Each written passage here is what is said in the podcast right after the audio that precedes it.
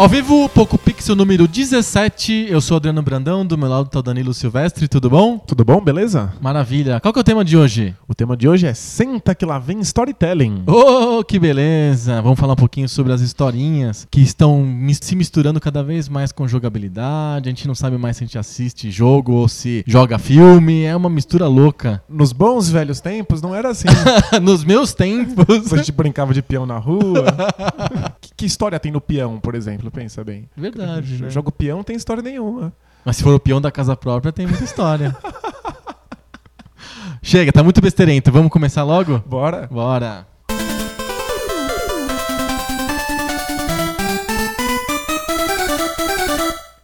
O primeiro jogo de videogame da história foi o Tennis for Two, né? É conhecida essa história.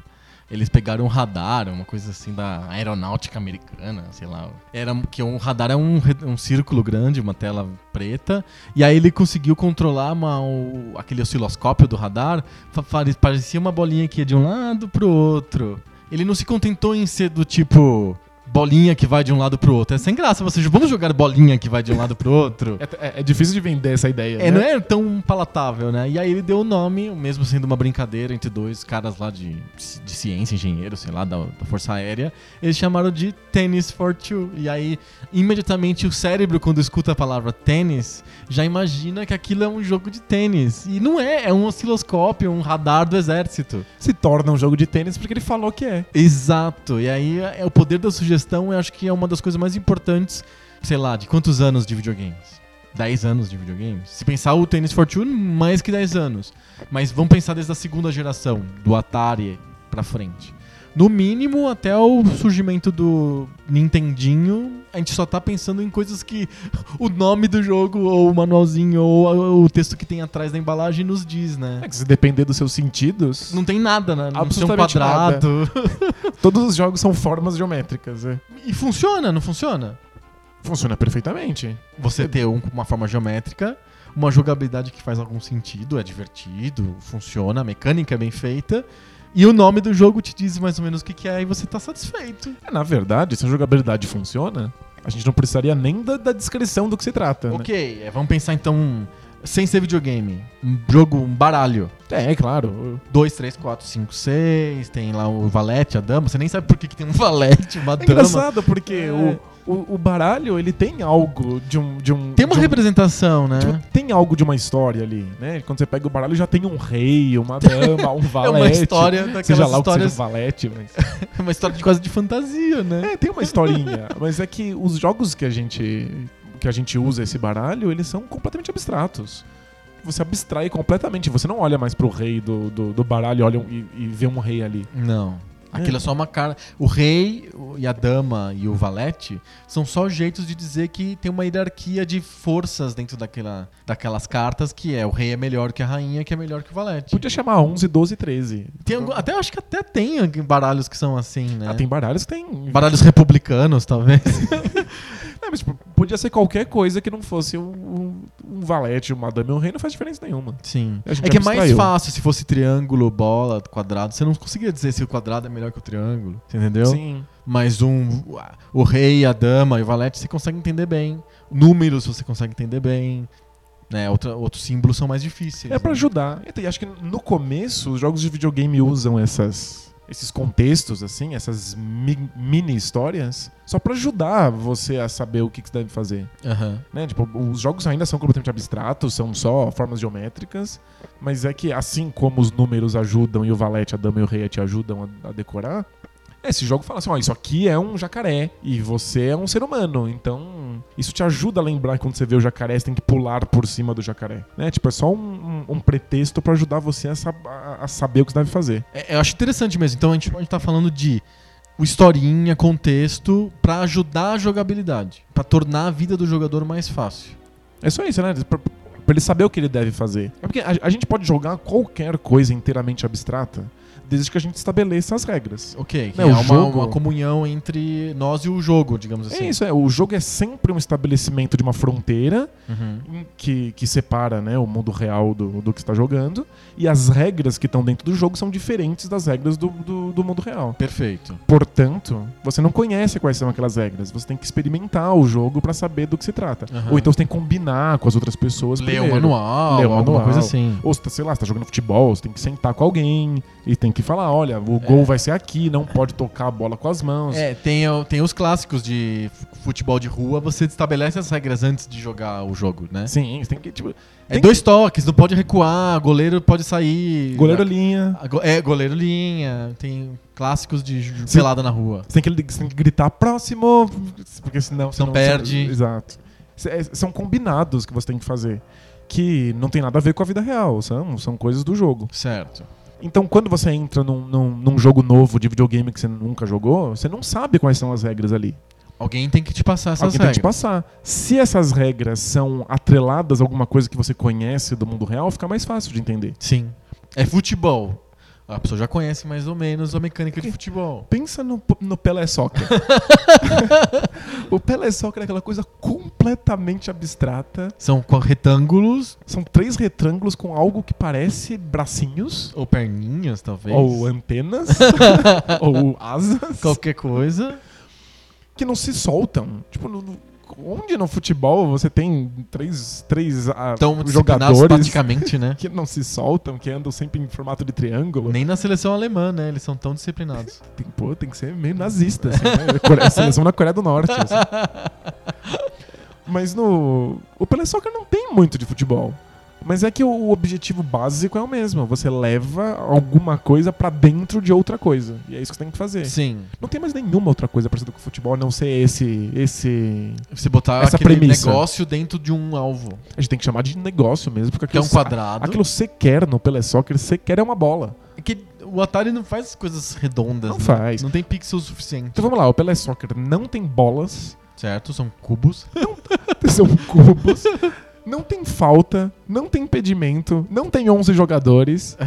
Não, não tem absolutamente nada a não ser a premissa básica. Leve esse objeto pra dentro de um outro objeto. Sim. Então, mas se você chama de futebol, você chama de soccer, né? Não precisa de ficar explicando Não- tanto, não tem né? que ficar explicando. A premissa básica já, já, já tá esclarecida. E aí Perfeito. você começa a jogar sabendo qual é a regra mais importante. Legal. Então, por isso que você fala que é, que é futebol, você fala que é tênis, você fala que é um, um, um jacaré e que isso é uma selva. Eu penso no, no Pac-Man, que é um, um jogo mu- muitíssimo abstrato. Certo. Né? Tipo, não tem, não tem cenário, não tem contexto, não tem porcaria nenhuma. Né? É Tipo, um labirinto. é um labirinto, é um jogo. Um jogo puramente jogo, assim. É bem, lembra muito baralho, né? Isso. Lembra um baralho ou um damas, assim, sei lá. É, não, não, tem historinha acontecendo.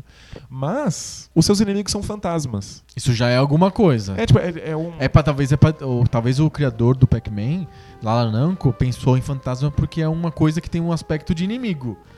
Sim, É, tipo, uma coisa ameaçadora, um inimigo natural. Você olha pra aquele desenho de fantasma, você in- instintivamente foge daquilo, não vai atrás daquilo. ex- né? Exato, porque se eu não conheço as regras do Pac-Man, se, eu se eu nunca joguei isso, eu tô entrando num jogo novo, as regras são desconhecidas, eu vou correr em direção às, às aquelas coisas que estão se movimentando. Sim. Agora, elas são fantasmas, Eu quero fugir eu quero daquilo. fugir delas, é Uhum. natural. E aí, quando você pela primeira vez come aquela coisa. A pílula, sei lá. É- não é nada, né? É uma bola. É, é puramente abstrato, né? Você Uhum. come um troço. Comer com aspas, inclusive. é, é, Come, você passa por cima. Você passa por cima, né? Tipo, é, é tudo simbólico. Aham. De repente os fantasmas ficam com uma cara de assustados e saem correndo. É, isso. Eles, é, ele- eles começam a fugir de você, ao contrário. Eles estavam te perseguindo, aí eles começam a fugir de você. Com uma cara, assim, um pouquinho, um pouquinho Sim. diferente, que já te indica que uma, a regra do jogo mudou. Exato. Então, ali só é fantasma pra te ajudar com uma premissa básica. Que assim. aquilo é um inimigo. Aquele não é- inimigo fuja. E Isso. quando eles fazem uma cara assustada, Pode você pode comê-los.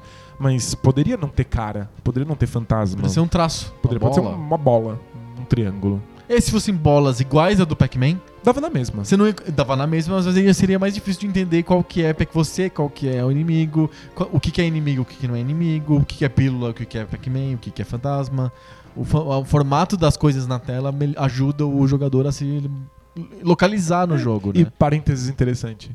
Veja que como é, tipo, o jogo é muito abstrato, a gente quando quer falar dele, a gente precisa criar um certo contexto. Eu Aham. vejo que tá chamando de pílulas. É, é Porque- porque é mais fácil da gente lembrar o que, que é, né? né? Mas a, a gente fica tentando dar tipo, algum tipo de contexto, simplesmente pra tornar mais fácil de, de entender, de explicar, Sim. de estabelecer as regras. Legal, pra mim tá muito fácil entender por que, que tem contexto. Pra ficar mais fácil da gente avançar na nossa discussão, vamos chamar esse contexto de uma coisa que é- quem estuda é, roteiro de cinema ou de quadrinhos chama de argumento. Perfeito. Vamos chamar de argumento. Então, o argumento do River Raid, por exemplo, é você tá dentro do avião e você tem que destruir tudo que tiver na, na tua frente. E não, não esquecer de abastecer o avião. Esse é o argumento do River Raid. O argumento do Pitfall é sobreviva na selva o máximo que você conseguir. E o argumento do Pac-Man? Coma tudo que tiver na tua frente e zere aquele labirinto. E e- Elimine e fu- todas fuja as dos fantasmas. Elimine todos os alimentos da tela, sem encostar nos fantasmas.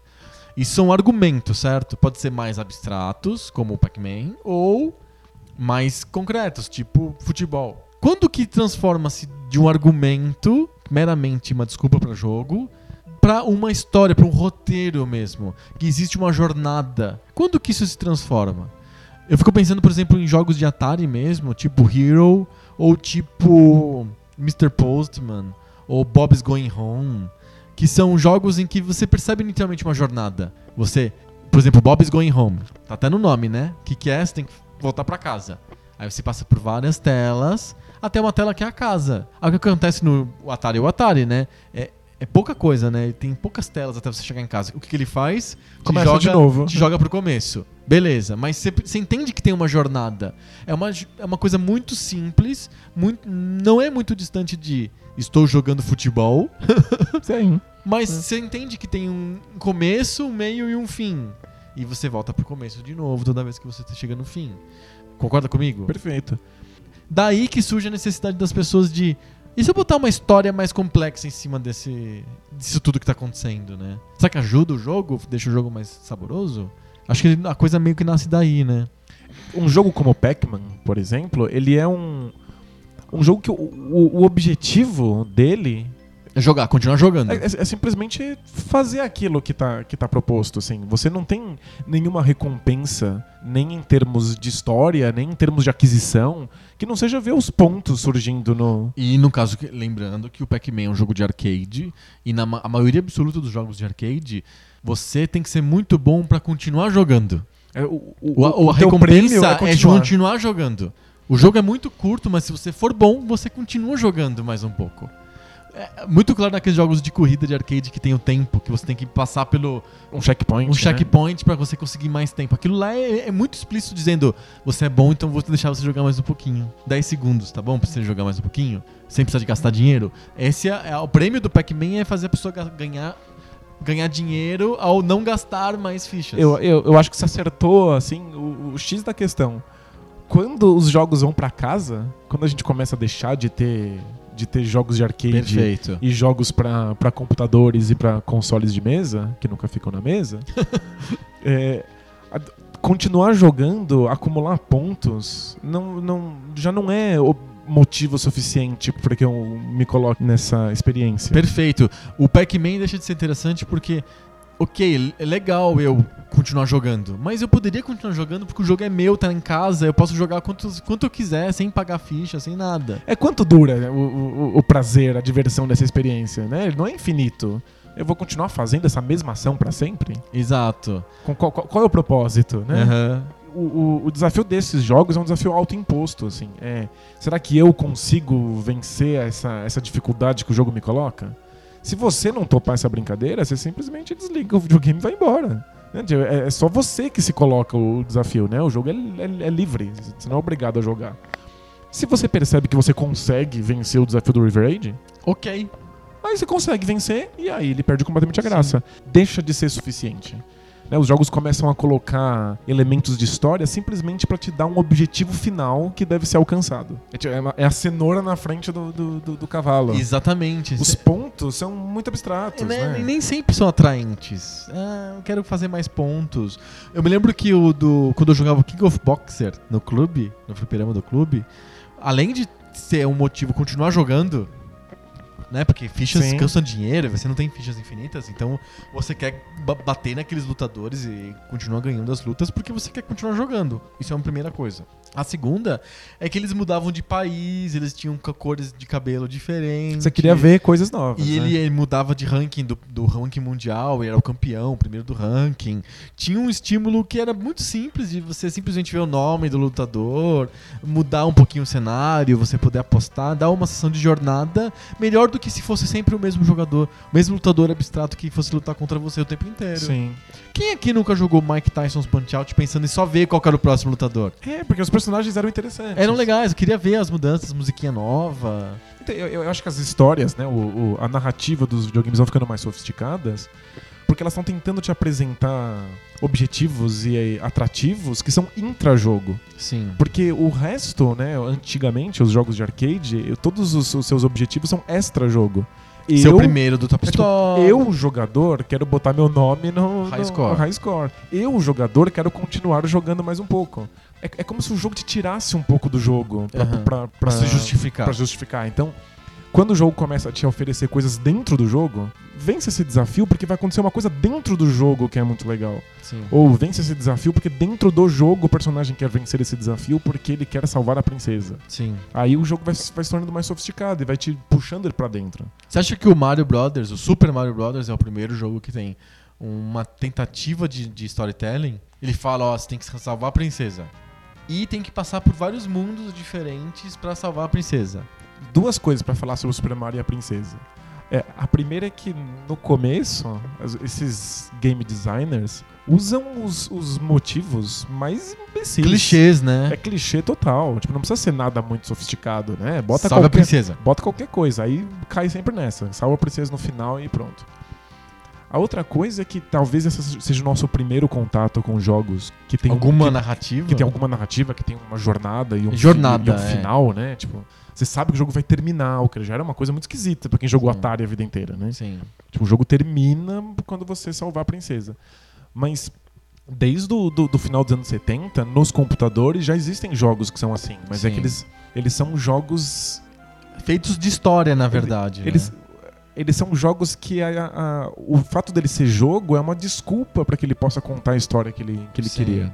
Né, a, a Sierra abertamente dizia que o objetivo deles era, Era contar, histórias. A Isso é- Roberta Williams se via como storyteller. Era isso, ela era uma contadora de histórias. O, o jogo é só uma desculpa, é tipo um. É só um meio de você entrar em, em contato com aquela história. Então, nos computadores, muito antes do Mario, já tem jogos que são focados numa narrativa. Certo. Não tem muita jogabilidade neles, né? Mas a narrativa tá lá. No começo, né, esses jogos de arcade são muito mais pro jogo do que pra história. A Ou história só é só pretexto, Ou só jogo, né? só jogo.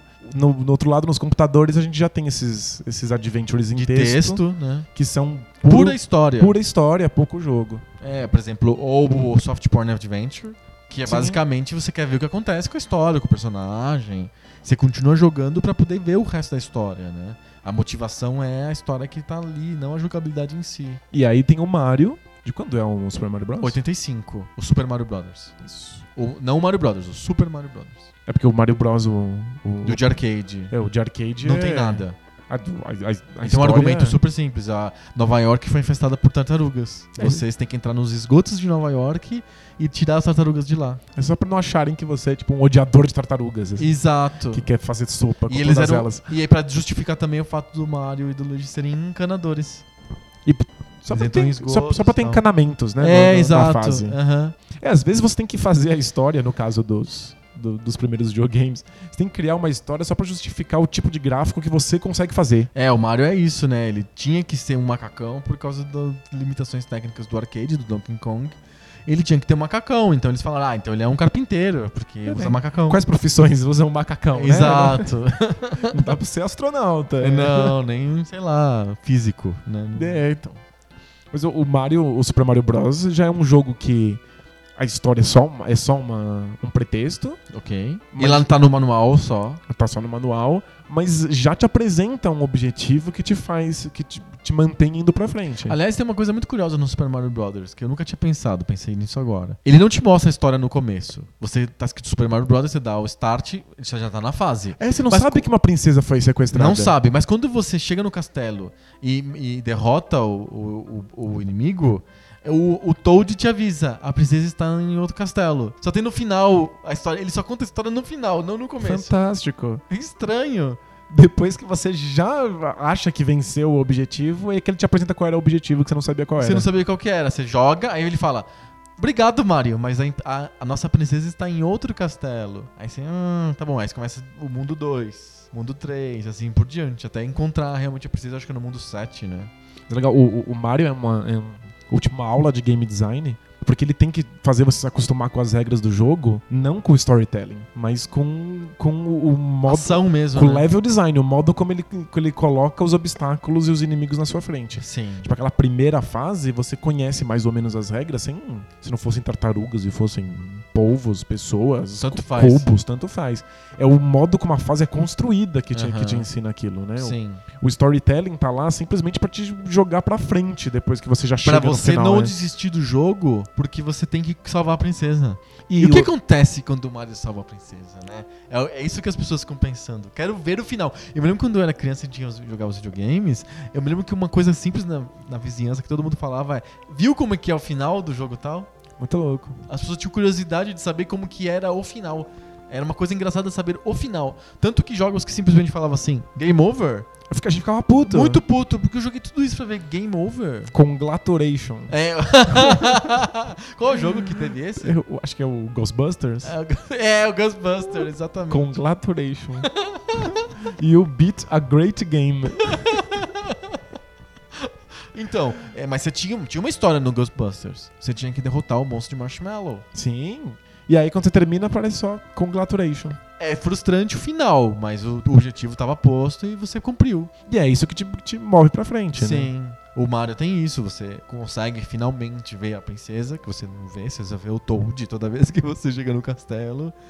Em vez de você se frustrar e falar, porra, não vou jogar mais essa desgraça, não, você continua porque uma hora vai aparecer a princesa. E além desse objetivo final, ainda tem o fato de que você sabe que é uma jornada, Isso. que ele tá passando por vários lugares diferentes, como a princesa, então sempre vai ter a próxima fase, que é diferente. Sim. Então, aquilo vai te motivando. Ele tem que ter um level design diferente. Até, a gente até falou no- no- num dos nossos podcasts, que era sobre clichês, que tem o clichê da fase da água, porque aquilo é variedade, representa uma certa variedade de cenários que você tá andando pra te dar uma sensação de jornada. Se você sempre o mesmo cenário, parece que Sim. você tá andando círculo, né? Você não tá saindo do lugar, né?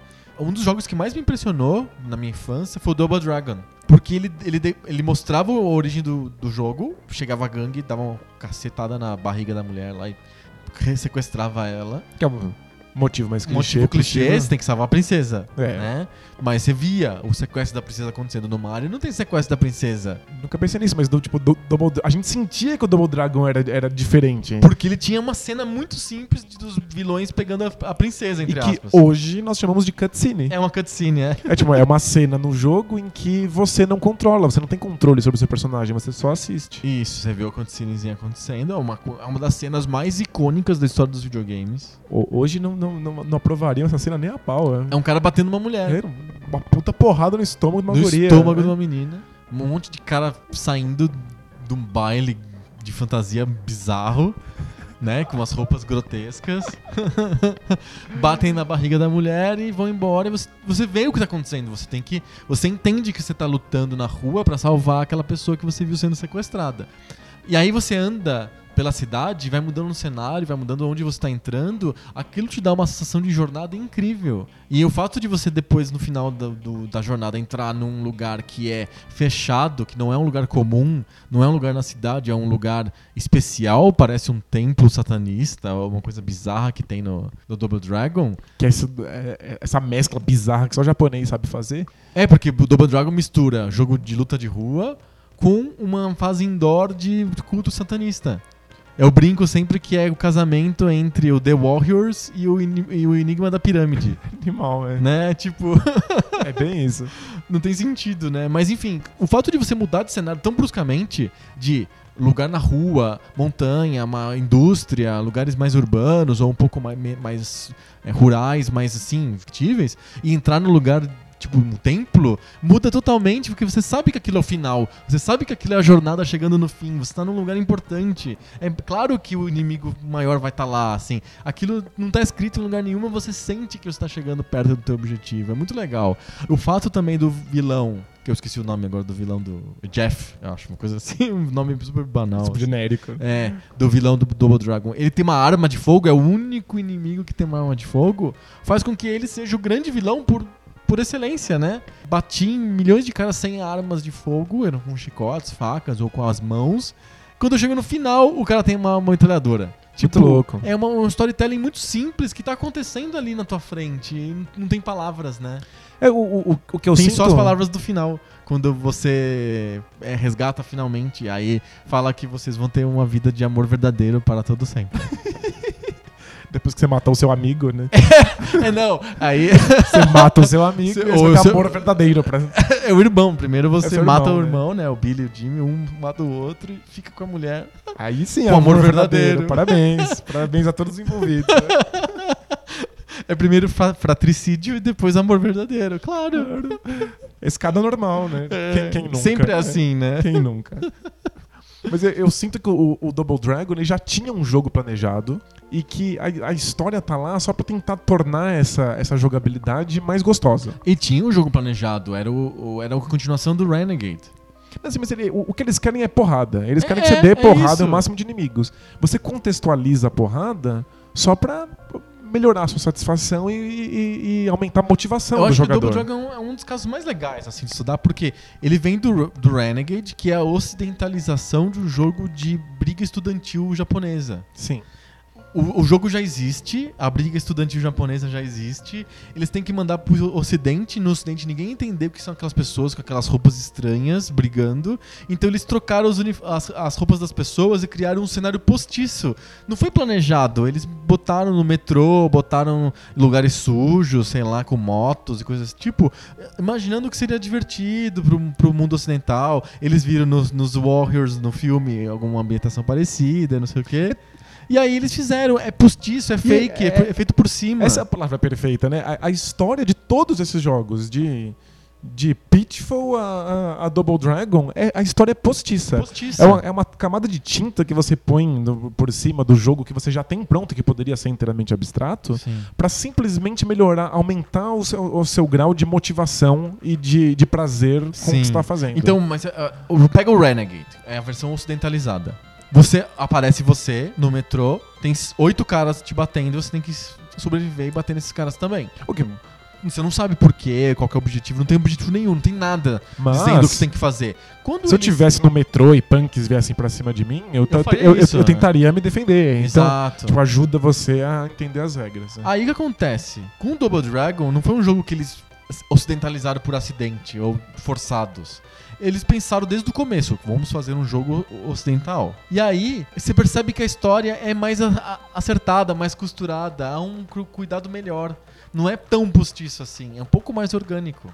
O objetivo ainda é porrada na rua, mas ele é melhor costurado do que aquela coisa canhesta de simplesmente pinta os caras de punk e vê o que acontece. Porrada. Já, é pensada pra te, te passar sensações diferentes Exato, durante o... porque o, o Renegade tinha vários cenários que eram, não tinha uma sessão de jornada. Parecia que você era teleportado de um cenário pra outro. O Double Dragon te dá uma sensação mais orgânica E de o, jornada. e o chefe final tem uma arma. tem, é tipo, um- tá dentro de um templo e tal, é um lugar diferente. Tem uma jornada melhor, mais bem feita, né? E que muda a sua relação, a sua relação com o jogo, né? As sensações que você tem. Exato, exatamente. Mas eu ainda, eu ainda acho um pouco postiço, assim. Eu, É. tipo, o jogo é, obviamente, mais importante, a camada de tinta que você passa é, é, é mais indiferente. Mas esse é um padrão que vai se repetir por muito tempo, certo? É, Todos Eu- os jogos, até, sei lá, os RPGs, são com storytelling postiço. eu acho que o, o, o primeiro The Legend of Zelda, do, do Miyamoto, já, já apresenta uma, uma, uma grande mudança. assim. Ah, é? Porque Um storytelling melhor, assim? Mais que- orgânico? Acho que o, o storytelling é muito, muito pequeno, né? No, no Zelda. no Zelda, no primeiro. Você tem que juntar três partes de alguma coisa pra abrir uma porta, pra matar um, um vilão e salvar a princesa. Né? No fundo é a mesma coisa. Mas é que a sensação de jornada é, um- é- é uma coisa que ela é, ela é desenhada num mapa gigantesco. Certo, uma jornada geográfica. uma jornada geográfica que você pode ir pra todos os lugares e aí a história ela é contada pelos ambientes que você que você visita, pelos puzzles que você resolve. Então já, tem uma história que tá lá que que, que já tá planejada para além da jogabilidade, para além do, do simples fato de, de você resolver coisinhas. Tem uma história que você, você pegar um livro e ler é legal? quatro. É, entendi. Sim. É, mas é melhor que Double Dragon, que é uma É, história sim. que é um argumento. Voltando, o Double Dragon tem um argumento. A Sim. sua namorada foi sequestrada. É que eu, eu penso, se o Ande Double- pela cidade toda até chegar ao templo da perdição e mate o chefe final.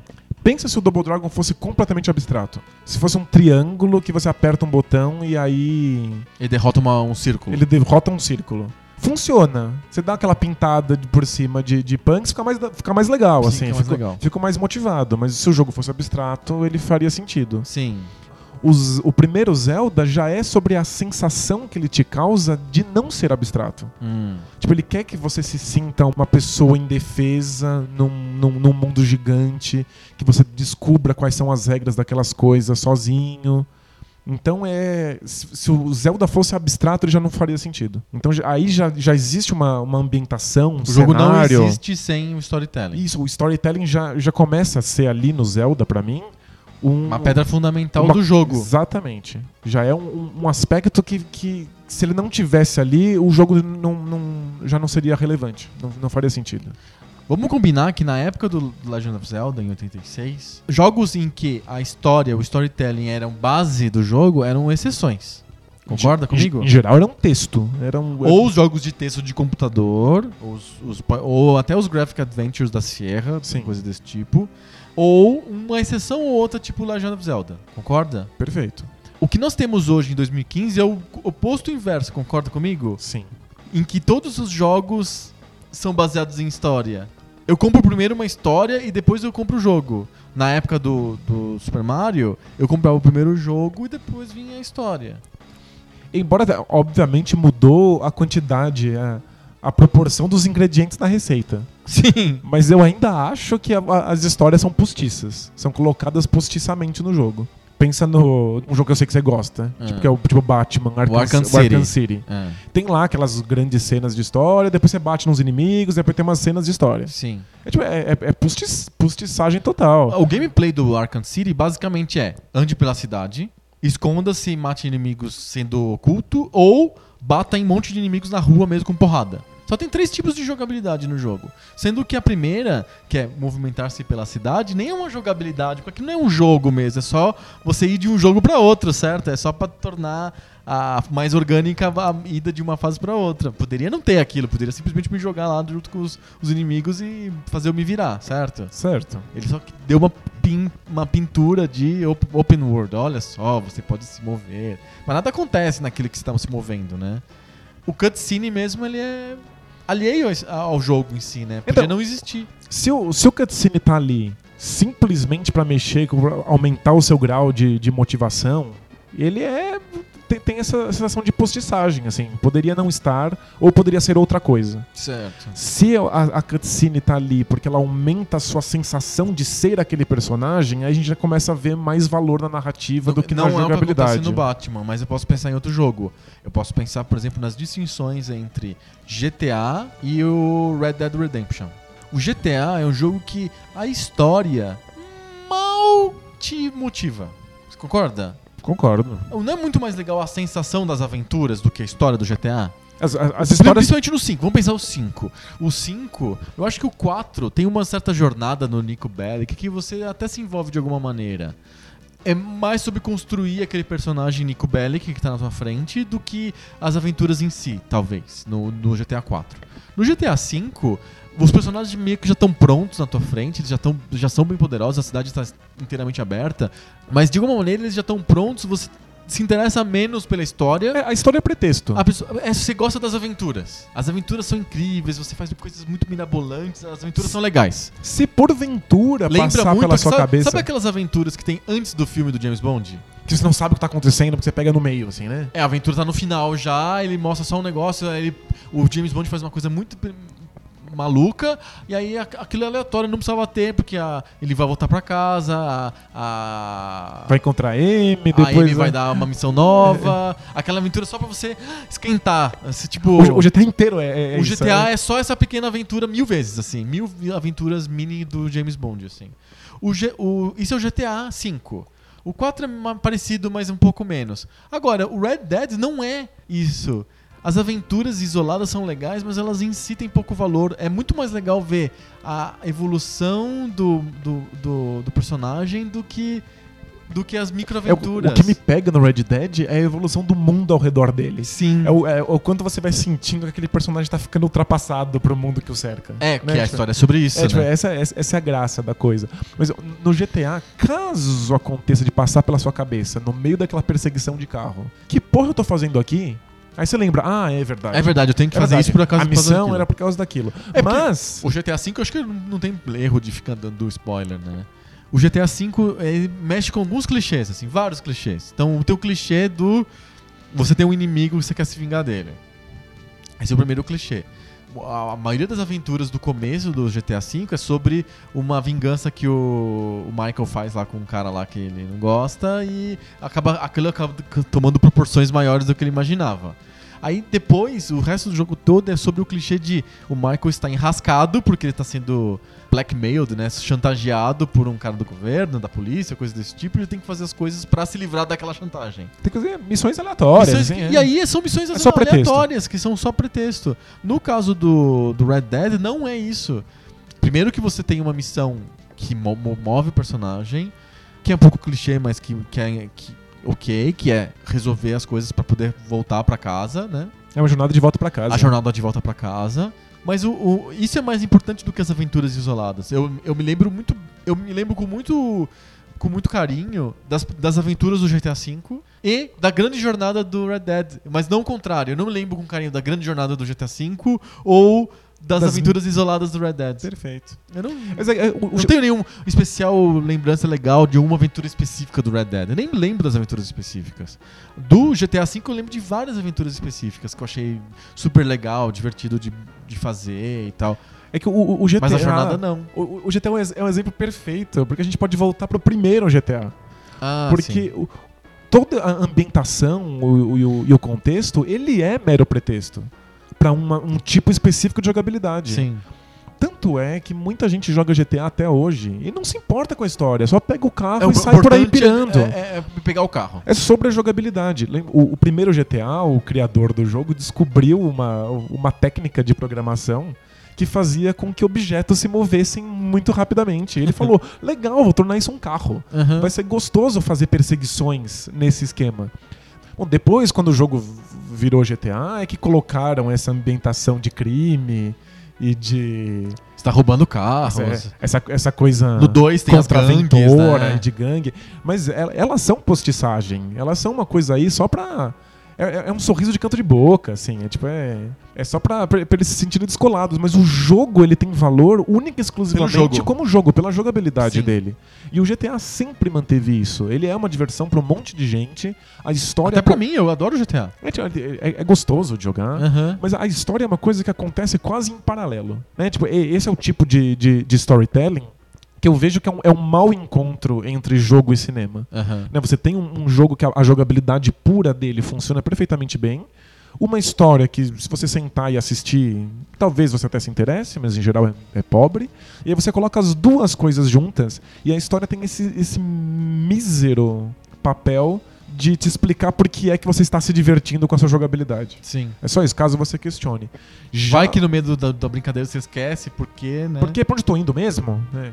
Mas o, o Red Dead é realmente diferente nesse sentido, porque a jogabilidade fica em, em segundo plano perto do fato de que a jogabilidade trabalha pra uma história, pra desenvolver um personagem e pra desenvolver o mundo ao redor. É aí é spoiler total, mas é que eu acho o- o- os momentos finais, a hora final do Red Dead Sim, Redemption, total. um dos melhores momentos da história dos videogames. Eu também acho. Total. Porque é o casamento de uma história com uma jogabilidade. Inclusive porque não é spoiler. O finalzinho do Red Dead Redemption, o final que interessa, ele é, é, é jogando, não é no, na cutscene. É, é jogando que acontece. De um jeito genial. E, o- e o jogo meio que te engana, assim. É, pa- sim, ele te engana muito, assim. parece, parece que vai acontecer. Como você tá jogando e quando você joga sempre acontece uma coisa, quando acontece uma coisa minimamente diferente e você tá jogando, é sempre um choque. Mas é. É isso, o Red Dead é um casamento de uma jogabilidade com uma narrativa, né? A narrativa torna a jogabilidade melhor, e só, mas a, jo- a jogabilidade só faz sentido dentro daquela narrativa específica. Eu acho que o, tanto o GTA quanto o Red Dead tem várias missões, várias aventuras dentro do jogo que tem caráter narrativo. A princípio você fala, por que Katsu eu tô é, aprendendo a laçar boi? Você perde muito tempo aprendendo a jogar o Red Dead, laçar os bichos, a corrida de cavalo. Então funciona como uma espécie de tutorial, mas também vai te colocando no clima de, de fazenda. Ele te jo- joga dentro do mundo, assim, sabe? Eu lembro, o, o- no, no final do Red Dead, quando você tá de volta pra casa e você pode voltar pra sua rotina, Sim. você faz um monte de coisas que, pra mim, co- como jogo, são chatas. Ficar tocando, tocando a boiada. Não, tem uma. Qual que é? Tem uma, uma fase que é engraçada, que é. Tem os bichos, os corvos invadiram o paiol de onde você guarda os cereais. Você tem que expulsar os corvos. São umas, umas missões completamente banais que, do ponto de vista do jogo, da, da jogabilidade, elas são monótonas, massacrantes. Mas elas trabalham no sentido da história. Sim. Elas- É, só serve pra história. Elas- São missões de história, É, elas fazem com que eu me sinta mais um, um personagem que mora numa fazenda. Me dão a sensação de rotina de, de uma fazenda. Exato. Lembro do Harvest Moon, assim, é, é o momento o momento em que o Red Dead Redemption vira Harvest Moon. É verdade, verdade. que te, te dá aquela sensação de por que raios você vai ficar trabalhando de graça no Harvest Moon? Por que, que eu vou ficar lá plantando tomate, vendendo tomate, não ganho dinheiro de verdade com isso? É, o GTA V tenta fazer isso quando você vira estivador do porto lá. Você tem que ficar trabalhando. É, né? mas é só uma fase e ela é meio boba. Não precisaria ter aquela fase, na verdade. Do, do, Red, do Red Dead Redemption tem que ter aquela fase. Aquela fase é obrigatória. Se eu Sim. tirar aquela fase, não faz sentido o jogo. E, e o Harvest Moon é isso o jogo inteiro. Inteiro. Mas é que eles, ele faz você se sentir como uma pessoa que vive numa fazenda. E esse é o storytelling dele. Nem tem uma historinha com. A, historinha com começo, meio e fim é meio. É só ambiente, né? É, tem um, os seus pais te deixam, ele tem que viajar e eles te deixam uma casa, eles têm que cuidar dela até eles voltarem e você não quer entregar uma casa fodida pros seus pais quando eles estiverem de volta. Isso é um argumento. Isso é um argumento. Mas é que ah, o, o storytelling acontece ali no dia a dia, na- na- nas coisas que você vai fazendo que te dão essa sensação de rotina num- num- numa fazenda. Você começa a se preocupar com as pessoas que moram, no, que moram na região. Você começa a, a- ter vontade de encontrar essas pessoas tão sozinho que se sente dentro da fazenda. Isso é história acontecendo através da jogabilidade. Sim. Os jogos, eles. Antes eles eram puro jogo. Às vezes eles são pura história e você não joga e aí perde o sentido da coisa. Mas às vezes eles conseguem essa grande mágica. E é para mim, é, é- é aí que, que, o- que os videogames estão se realizando. Estão sendo aquilo que eles poderiam ser. Que é passando um, um storytelling através do seu jogo. Tipo, a história surge através da- da- das coisas que você tá fazendo dentro do jogo. Não é eu faço e eu assisto. Eu faço e O assisto. modelo Ninja Gaiden, Que é o né? modelo Ninja Gaiden. Que, aliás, que, que raios aquelas cutscenes do Ninja Gaiden estão fazendo ali? Nada. Na, na verdade, elas estão te motivando a jogar, mas o jogo em si não tem nenhuma relação com aquela cutscene. Nenhuma. Nada, né? nada, nada, Não faz nem sentido. Lembra, a cutscene, o homem com uma arma, tem maior peso, assim, meu Deus, ele tem um revólver. Aí imediatamente acaba a cutscene, você entra na fase, todo mundo atira em você, tem projéteis de todos os lados, tem que ficar pulando. É como se fossem dois mundos completamente diferentes. Totalmente né? diferentes, totalmente diferentes. Até eu me lembro, eu lembro com, com- dando risada uma fase do Ninja Gaiden que é, acho que é a segunda fase do Ninja Gaiden 1. Ele te prende, né? Eles te prendem. O governo te prende e você escapa da cadeia. A fase 2 é a, a Irene Liu ela abre a porta da cadeia pra você. Você começa a fase 2, tem uma porta da cadeia aberta. Ah, assim, né? isso, você sai da porta da cadeia. O que, que é a cadeia? É a cadeia desenhada por um cara muito louco, assim. O cara tomou muito LSD e fez aquela cadeia, porque ela tem milhões de coisas e, e animais esquisitos e monstros Cachorros e em camisas cachorros de em força. de força. Não faz sentido nenhum. Boxeadores Que raio- punks. Que raio de cadeia é aquela que você tem que pular abismos? E tipo, meu Deus, não faz nenhum sentido. A cutscene tá ali. É, fica mais ridículo, o jogo fica pior, eu acho, até com a É. história. Mas é que a cutscene ela funciona como motivação. Por um lado, ela te diz o que, que você deveria estar buscando no final do jogo. Por outra, a cutscene acaba sendo a motivação em si mesma. Eu quero ver com o, Eu quero ver a próxima cutscene. É, a- a- exato. É só isso. É, é dois mundos paralelos em que a moeda pra você assistir cutscenes é você conseguir passar de fase. Passou de fase, oba, você é muito bom, vou te deixar assistir um pouquinho de filme. Aí no final você tem o filme inteiro. Não, não tem relação, mas é um prêmio. A cutscene é um prêmio. Imagina que você vai no cinema, você tá gostando pra caramba do filme, Ele aí o filme, o filme para, agora você precisa vencer esse obstáculo, senão o filme não continua. Responde provas de matemática, né? Faz cálculos, passei, aí você assiste o resto do filme. É que o Ninja Gaiden, ele, ele dá sorte de que a cutscene é interessante. Acho que não mais hoje, mas era na época, né? Ele parecia muito legal As no- cutscenes pareciam fantásticas em em 87, enfim, whatever, era Nintendinho, cara. Eram os desenhos bonitos, assim, de alguma maneira, e isso era compelling, assim. Sim, tipo, em 88 era, era absurdo. Sim. Assim, a gente queria. uh, uh, Parecia ver- muito ver mais. definido, gráficos bonitos e tal. Música legal. A música do Ninja Gaiden é, é boa. E é bem, é bem cinematográfico. Tem aquelas tomadas de, de western, assim. que- que- Isso, que ele mostra so- o, o olhar dos personagens, depois o cenário, depois a ação. É uma coisa bem, bem, bem Kurosawa, né? Tipo, a apropriação do, Verdade. do western que o Kurosawa faz pra, pra luta de espadas. Sem, sem dúvida. E aí, quando acaba a cutscene, que a gente tava mal interessado, começa um jogo que é igualmente interessante. O jogo é muito bom o jogo também. é fantástico, o jogo é muito bom. É que se eles estivessem separados, né? Se você comprasse o vi- os videozinhos do do Ninja Ryu Gaiden Hayabusa no e- cartucho, e se você comprasse só o jogo, funcionava, assim. Aquela história ali tá ali simplesmente como pretexto. Mas eu me lembro que a maioria das- dos meus amigos jogava a versão em japonês e não entendia absolutamente nada do que estava acontecendo. Ficava só olhando. Eles ficavam tentando decifrar o que, que era aquela mulher, o que, que era aquele cara de- que dá o tiro. palpite. Ah, Os seus amigos tentando adivinhar que porra era a história, provavelmente imaginaram uma história melhor do que a história do jogo. Muito provavelmente. Porque a história não faz sentido nenhum. Envolve o pai do Ryu e não sei o que. Não tem sentido. E criaturas demoníacas. É, tem uma estátua que é um. É o MacGuffin que você tem que buscar e tal. É tipo. Enfim. É que o Ninja Gaiden é um começo. É uma, eles queriam uma, uma história que fosse atrativa em si, dentro de um jogo, não sabiam como fazer e acabou saindo em forma de cutscene. Sim. Isso foi muito importante. Isso gerou jogos que criaram, lidaram com essa narrativa dentro do jogo. Mas- Mas, também criou monstros. Então, o monstro pra mim é a impossibilidade de você fazer hoje um grande jogo de ação que não tenha uma história, um monte de cutscene, filmes com narradores, dubladores, atores, dirigido por Steven Spielberg, sabe? Entendeu? Tipo, o jogo no jogo só. Acho que tem um jogo que foi bem criticado porque ele não tinha uma campanha, que é o Titanfall.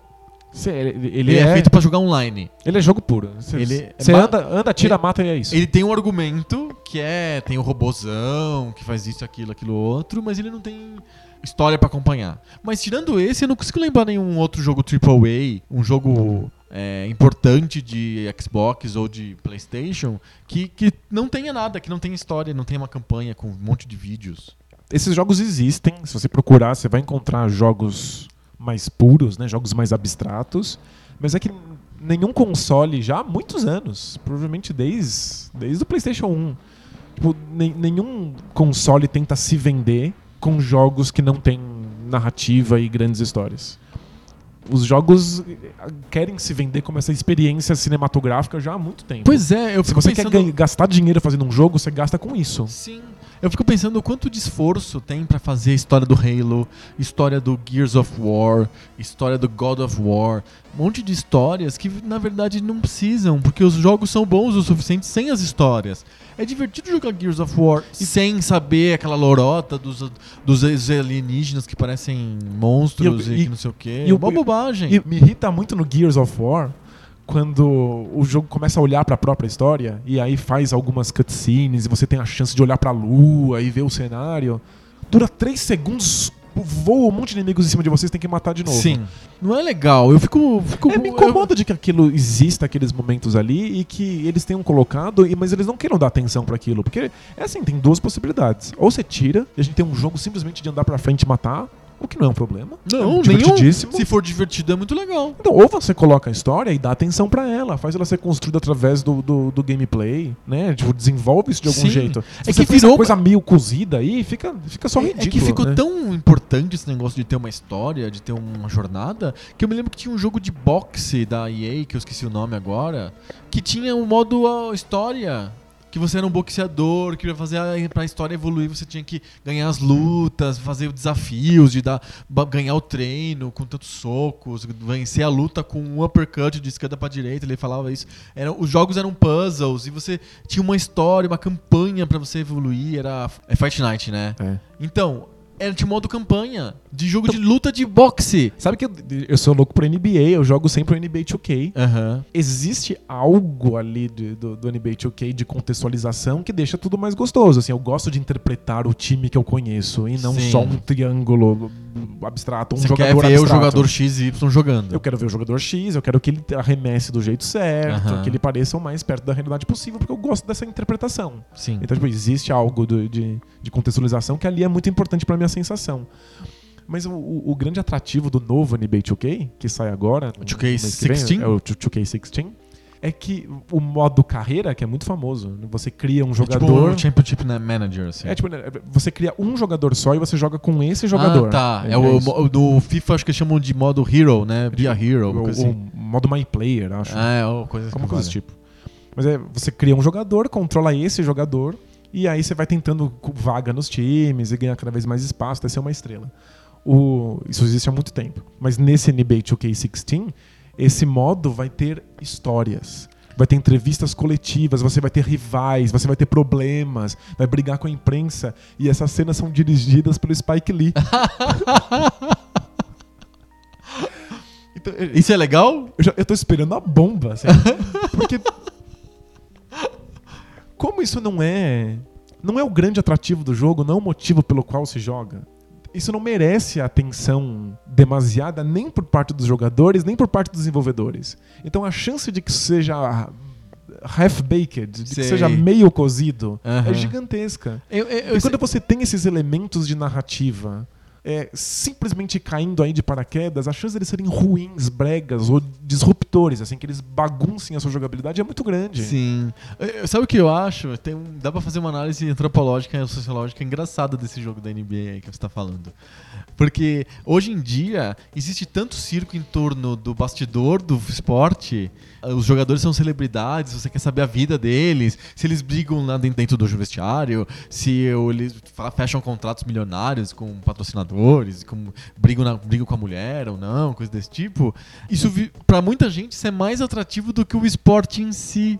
Eu vejo isso no futebol muito forte, né? Você saber se o time vai contratar e jogador tal e tal, se o- os presidentes estão brigando entre si, com a CBF. o quê. Tem gente que gosta mais disso do que do jogo mesmo. A NBA tem trocentas regras de conduta extra-quadra. Eles são controlados na roupa que eles precisam usar no, no- quando, eles estão sentados no, no banco de reservas e não vão jogar. Tipo, tá todo mundo se preocupando com como é que eles agem, como é que eles se vestem, o que que eles podem e o que não podem falar. Toda uma, impor- uma importância exagerada em cima daquilo que não é o jogo, não é o esporte, né?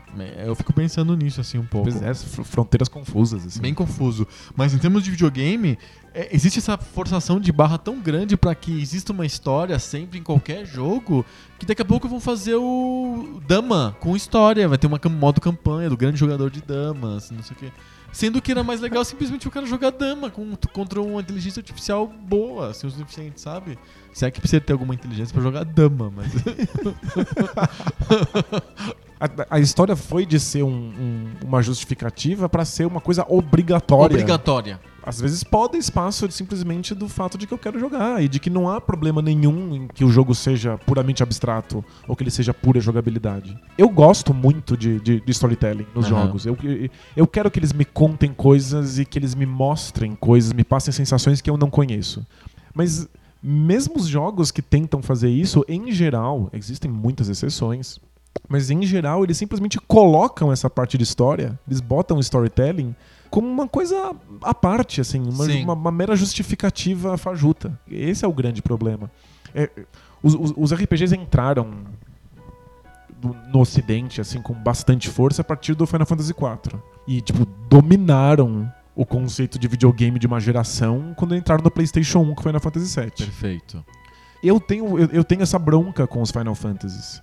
Que são o fato de que a parte jogo e a parte narrativa, elas, elas não se casam. Elas são estruturas à parte. Você joga um pouco, faz aquele, aquele trabalho braçal e evolui seus personagens, escolhe quais são os golpes, e aí depois você assiste algumas coisas que te dizem como, como é que o mundo tá andando.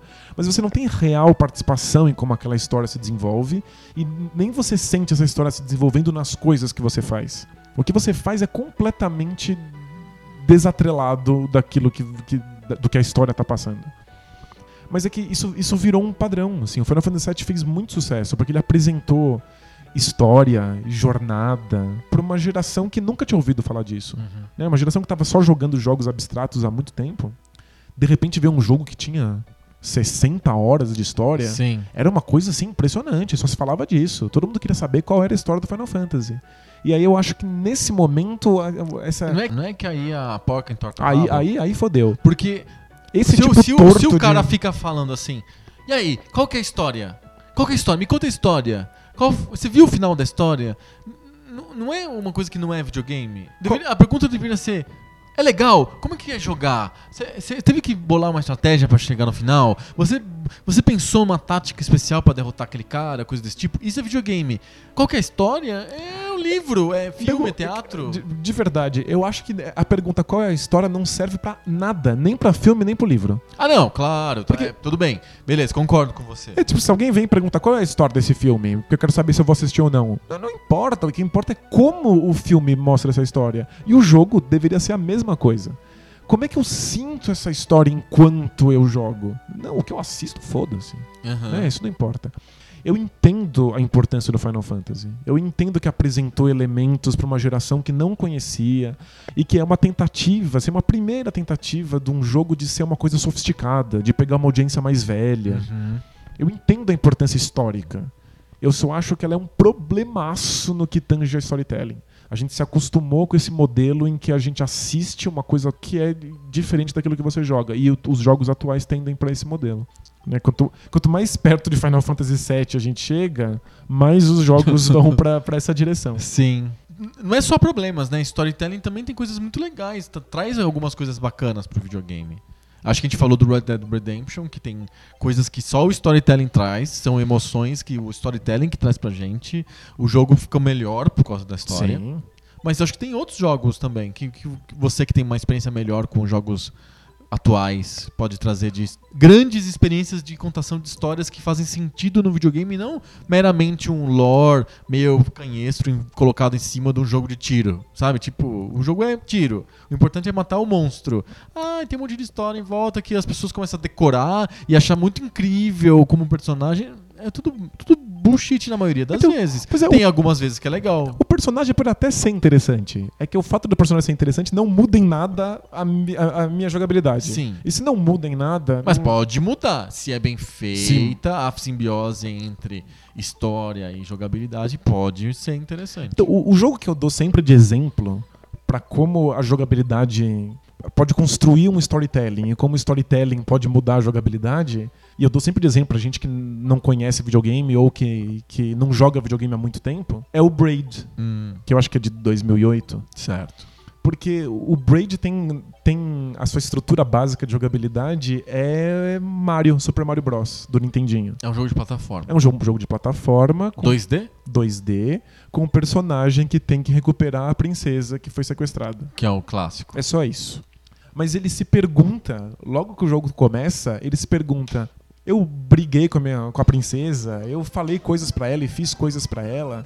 Eu fui punido por isso. Eu aprendi que eu não deveria mais fazer. Deveria acabar aí a minha punição. Por que, que as pessoas continuam me punindo depois que eu aprendi que não deveria fazer isso?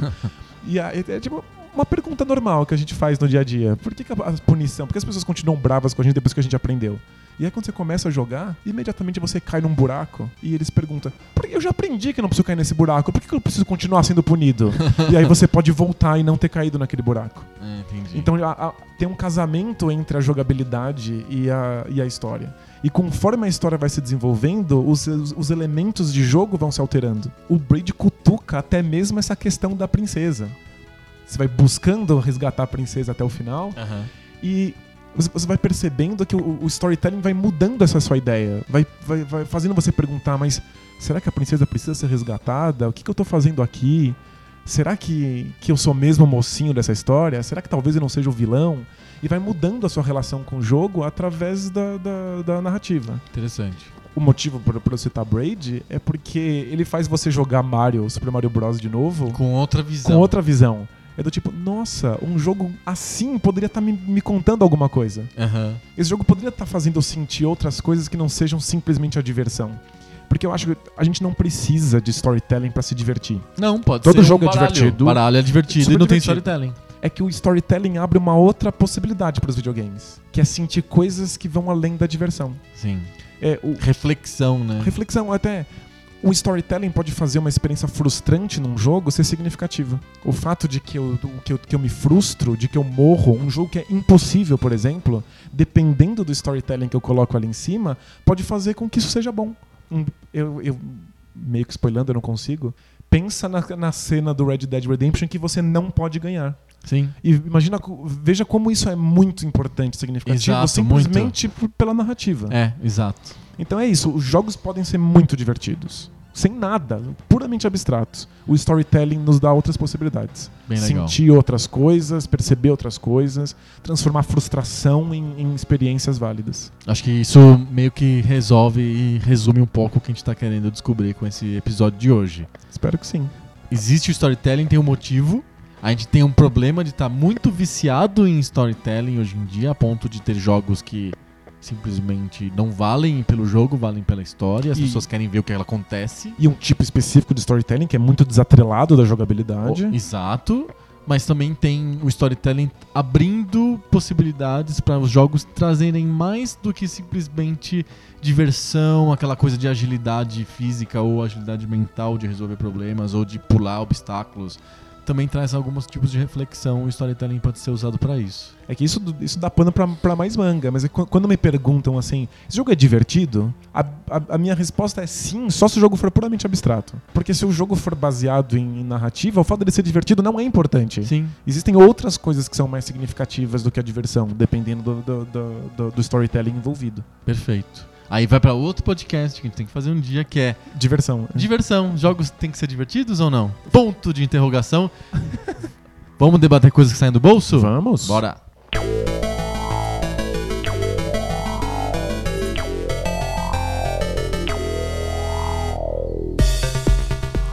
Debate de bolso, podcast ou uma sessão de podcast formada por uma pessoa que não sabe o que perguntar com uma outra pessoa que não sabe o que responder. Parece uma receita pro fracasso, né? Você, você descreveu um desastre, né? É um acidente ferroviário, na Pois verdade, é. não é um podcast. É, é- é quase a descrição do Seinfeld. assim. que é um programa sobre o nada, que é, um, é, um- é uma pessoa que não sabe o que perguntar contra uma pessoa que não sabe o que responder. Eu, eu- eu fiquei meio orgulhoso. O fato de que a gente torna isso minimamente interessante é, é- é muito mérito. É bom, né? Parece que o, o debate de bolsa é mais ou menos como repente. Você já pensou nisso? É verdade. É muito parecido com repente, né? A gente, um, um- é um desafio de repentista, né? Um fala uma coisa, outro tem que responder e não pode perder a rima. Sabe que eventualmente vai acontecer. O quê? De Fazer um onde- debate de bolsa rimado? Nossa, isso seria fantástico. na, próxima, na próxima vida eu quero fazer A gente isso. traz o Juca Chaves e manda ele fazer acordes básicos no fundo e a gente vai falando. Traz o Emicida também, assim, muito louco. Paga um pau pro Emicida. Eu prefiro o Juca Chaves. o Juquinha. Não, mas eu- eu ia falar, eventualmente vai acontecer de um de nós perguntar alguma coisa que o outro não vai fazer a menor ideia do que responder. Sim, exato. Aí vai, ser- vai ser legal publicar um, é um podcast, vazio. É, Só 20 tem a minutos de silêncio. só, tem, só tem a pergunta e. é, Bom, essa semana sou eu, né? É você, você pergunta. E- Eu tenho uma pergunta que tava na minha cabeça já há alguns dias e eu, mas antes de fazer a pergunta diretamente, eu queria construir, fazer um storytelling do, do debate de bolso, perguntando pra você, Danilo, como que foi a sua relação na infância com a TV Cultura? Na minha primeira infância, quando eu era Sim. muito pequenininho, eu não, não, não tenho memória de assistir a cultura. Certo. Eu gostava mais de Quando assistir. você era muito pequenininho, você tem alguma memória? Quando eu era De alguma coisa? Quando eu era muito pequenininho, eu tenho, eu tenho fotos de memória que sempre corre aquele risco de que alguém me contou e eu transformei em memória, né? Ou que você viu uma foto mesmo? Pode ser, é É, já aconteceu comigo. Eu acho que eu lembro, mas na verdade eu Pode vi ser uma foto. é. Pior é que se alguém viu uma foto, me contou e eu acho que sou eu que lembro. Nossa senhora, de quinta mão, né? Mas eu, eu, eu tenho memórias de assistir, tipo, Xuxa e, e Mara Maravilha. Sei. Não me lembro de ver cultura. Mas quando eu cresci um pouquinho, é, a cultura era o canal que eu assistia. Certo. Tipo, era o canal das crianças, Aham. né? Tipo, todas as crianças. A gente só tirava da cultura pra assistir série japonesa na, na, Na, na manchete, é.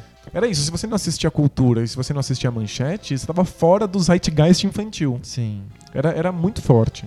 Eu assistia, eu assistia Gloob Gloob. Ah, Gloob Gloob. Que, aliás, o Gloob Gloob era um programa feito de dois pedaços, né? Os, O Gloob e o Gloob. Não era isso que eu tinha em mente. Tinha- Era, inclusive, os dois peixes, um chamava Gloob e o outro chamava Gloob, né? Então tinha parte que os Gloobs conversavam. Aham. E tinha algumas historinhas, apareciam uns personagens nada a ver, aquelas cabeças macabras flutuantes. Com um chroma key muito mal feito. Muito, muito tosco. E aí depois tinha a parte do desenho animado. Tinha um pingu, né? Tinha o Pingu e um monte, um monte de desenho de massinha. Ah, é muito legal. O desenho de massinha é muito legal. E tinha vários desenhos, os desenhos eram uma estrela. Sim. E aí, nos intervalos entre os desenhos, tinha aqueles poucos segundos de, de historinha do- do- dos peixinhos. Sei, dos Gloobs. Dos globes dos peixinhos humanos, né? Que aliás era só o que a cultura fazia. Sim. A cultura comprava esses desenhos Da prontos. França, de algum país aí. Ele- ele- muitos eu- europeus, É, né? todos eram europeus, eu acho. E aí, tipo, eles compravam desenho, os desenhos e eles só tinham o trabalho de botar umas cabeças num chroma key pra, pra contar uma historinha à, parte. Eu gostava dessa, dessa parte. Eu, Do gost- chroma key. eu gostava do chroma key. Quer dizer, não do chroma key, eu não sabia o que um chroma key era. Mas eu gostava dos, da, da Dos história dos peixes. peixes. Os desenhos eu não gostava muito. Eu achava a maior parte deles um saco. Mas eu não, eu, eu não ia não assistir. Aham. Todo mundo assistia Gloob Gloob. Era, era, era, É o era, era rotina. E eu lembro Aham. como o horário nobre era completamente dominado por coisas infantis, um na sequência da- outra. E conforme a, a- a hora ia passando, eles iam ficando levemente mais adultos. Conforme eu fui ficando mais velho, eu fui abandonando as coisas, os desenhos da primeira parte da faixa. Fui abandonando Ratimbum, Castelo Ratimbum, Gloob Gloob e fui ficando com as coisas que vinham depois. Sim. Foi uma coisa que fez parte da minha vida e, e- e de toda a minha geração durante muitos anos. Né, Não não era uma coisa que a gente assistia durante um ano quando a gente tinha 10. Né? Acompanhou a gente dos 6 anos, 5 anos de idade até os 15. Né? Sim.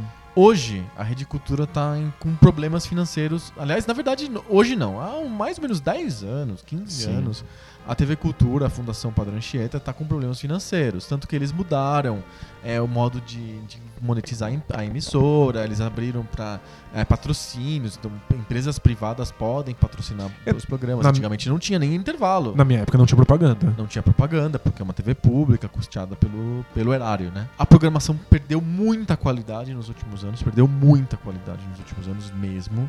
Ganhava prêmio atrás de prêmio no, mundo inteiro. A Com programação, a Rá-Tim-Bum, programação infantil. programação infantil. Mas mesmo os outros programas eram muito bons. O Roda Viva era muito bom. Tem entrevistas muito interessantes. Nossa, o Roda Viva teve com uma- pessoas- uma decaída O- monstruosa. né? Depois virou um lixo. A gente pode falar mil coisas políticas sobre o Roda Viva hoje, mas a mesma qualidade do programa em si virou uma merda. Virou um programa de entrevistas sem um entrevistado, virou um debate, mudou. Era um programa tão bom antigamente. Era, tão era, era um, era um programa de referência política, né? Era um programa de referência política e intelectual em geral. É, tinha pensadores, sei lá, o Pierre Levy, esses caras assim que iam no Roda Viva, não, não iam na- no Jornal Nacional, sabe? O Pierre Levy foi no, no Eu Roda acho Viva? que sim, o Bourdieu deve ter ido no, no Roda Viva. O cara do ócio criativo foi umas 45 vezes no Roda Viva. acho que ele ia toda semana no Roda O- Viva, o O Domênico Domenico De De Masi. Masi. é. É. presidentes iam no Roda Viva, ministros. Era, os candidatos sempre iam pro Roda Viva. Era um, era um programa Era relevante. referência, é. E ele passava no Brasil todo. Ele era o programa que eles faziam a famosa rede pública de televisão, que juntava com a TVA do Rio e com algumas outras TVs importantes de Minas, a Rede Minas, né? Juntavam com essas emissoras para passar o Roda Viva ao vivo, né? Legal. Há muitos anos não é mais isso tão relevante. A, sucateou muito a TV porque o dinheiro diminuiu bastante. E hoje, é, nas últimas semanas, criou-se uma campanha para salvar a TV Cultura. Então, artistas que ficaram conhecidos com a TV Cultura, tipo o Luciano Amaral, que era o Lucas Silva e Silva Sim. do Mundo da Lua, E né? que hoje trabalha com videogame Hoje trabalha com videogame na na Play TV. Play TV. Ele, mais vários outros caras VJs, Assim, a- várias pessoas que saíram da cultura. foram Sabrina MTV. Parlatori. Sabrina Parlatori. É, vários, o Rodrigo Rodrigues. Tem vários caras aí que jun- se juntaram pra fazer uma campanha de salve a TV Cultura, conscientizando as pessoas de que é importante que a TV Cultura man- permaneça viva e não fique um escombro, vire uma sombra do que era antes. E ao mesmo tempo que surge uma campanha mantém a TV Cultura viva, Tem a campanha tem a, Bate, campanha, né? tem a campanha ao contrário, né? Que é a, vamos matar a TV Cultura. Porque usa dinheiro público. Porque né? usa dinheiro público pra uma coisa que ninguém assiste, porque hoje ninguém assiste a TV Cultura. A pergunta do debate bolsa, apesar de ter ficado gigante a, A introdução. introdução, a pergunta é: na sua opinião, existem manifestações culturais que podem ser custeadas ou devem ser custeadas pelo Estado? Até que ponto o Estado deve pagar por produções culturais como uma TV, uma Nossa. rádio, filmes? Mesmo se essas coisas não façam sucesso, mesmo que essas pouca gente assista o filme custeado pela Lei Rouanet ou, que, ou a programação da TV Cultura, o Estado tem que financiar isso? Ou não? Ninguém gosta, tem- as pessoas gostam da Regina Casé, então tem que tirar a TV Cultura do ar. Nossa, eu, eu corro o risco de dar uma resposta ainda maior do que a introdução. A gente tá fudido. É porque eu, eu- eu vou, eu vou ter que pegar uma, uma- uma bifurcação disso. Eu sou formado em filosofia. certo. E a filosofia passa por coisa parecida. A filosofia não tem valor de mercado. A filosofia não serve pra nada dentro do, do, do modelo capitalista. Que tipo de serviço o filósofo oferece pra você que você possa dar dinheiro pra ele em troca? Eu vou citar a Marina Chauí, eu sei que a gente vai, vai, vai tacar o sapato. Mas é que a Marina Chauí, ela começa o- o- um livro que ela usa pro ensino médio pra apresentar o que é filosofia, dizendo... É um livro bem famoso, acho que eu estudei com Muito, ele muito até. famoso. Que é a filosofia não serve pra nada. É. Ela não tem valor prático.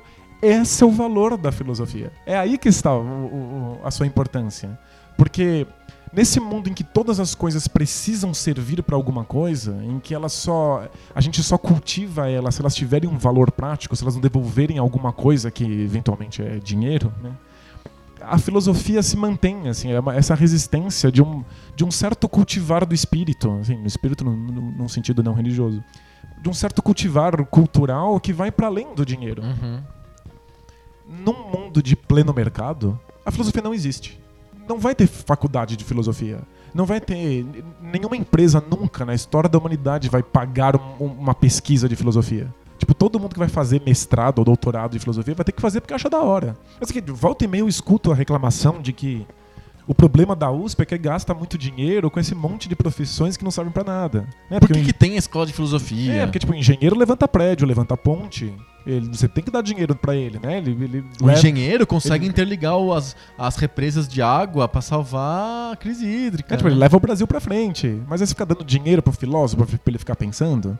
Tipo, a gente corre o risco nesse, nesse modelo de, de só financiar aquilo que nos dá um valor concreto de perder toda a, a- profundidade do pensamento humano, perder todas as questões de ética e a- a- também perder toda a arte.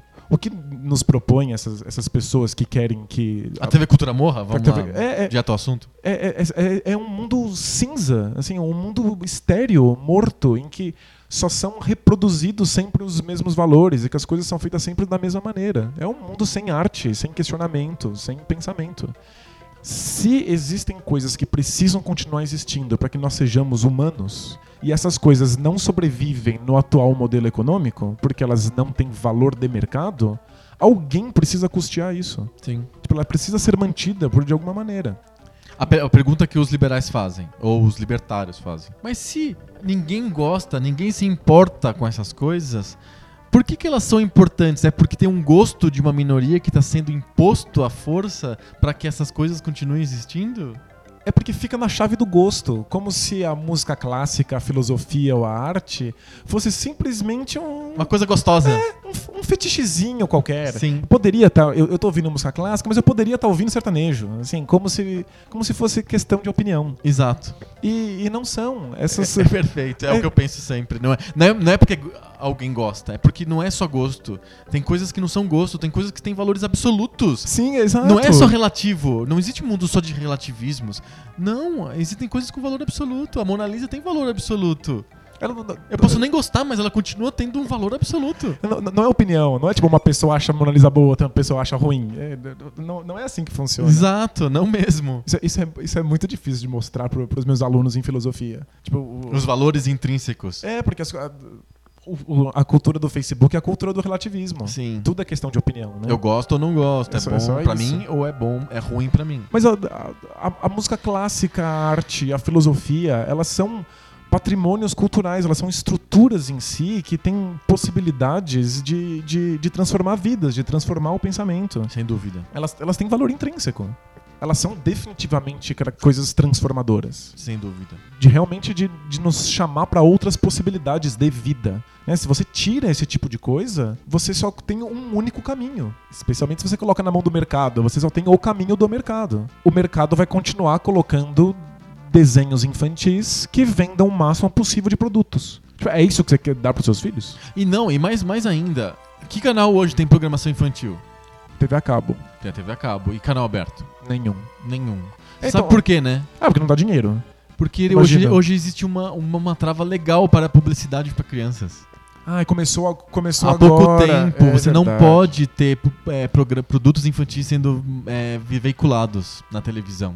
Eles têm que ser voltados para o público adulto, o produto infantil. Eles não E- podem mais ser veiculados com personagens infantis. Diz. E aí, ah, eu não tinha relacionado uma coisa com a outra, mas a Globo cortou completamente Não tem programação a, infantil a na faixa Globo. infantil da Não Globo que, que existe desde que eu sou gente. Sim, eu me lembro, tinha TV Colosso, antes disso tinha show da Xuxa, tinha a própria TV Globinho, que é, é- tem um programa mais novo, recente, mas teve um programa antigo. Sim, Tinha tipo, o sítio do Pica-Pau Amarelo, tinha um monte de coisas infantis na Globo.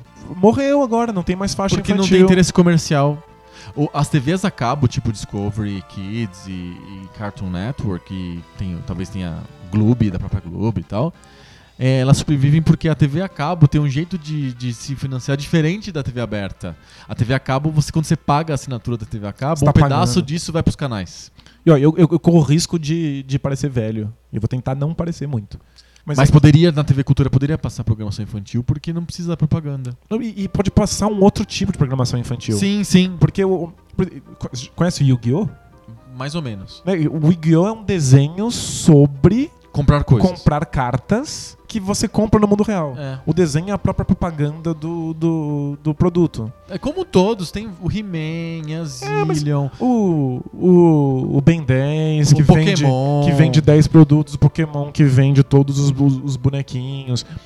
Eles são comandos sempre. ação. Todos esses Eles caras já, são de, de- eles já são, é, eles já são pensados desde o nascimento para serem, pra serem propagandas. Sim, são propaganda. É, então, é, é porque isso é financeiramente viável. É isso, é porque isso dá lucro. E Bigman?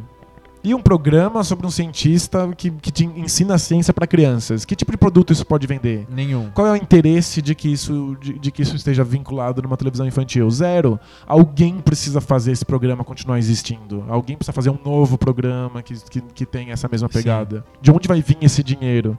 Eu acho que tipo cabe ao Estado zelar pela, pela qualidade daquilo que se oferece para pro, as crianças. Não importa que seja muito ou pouco visto. Foda-se.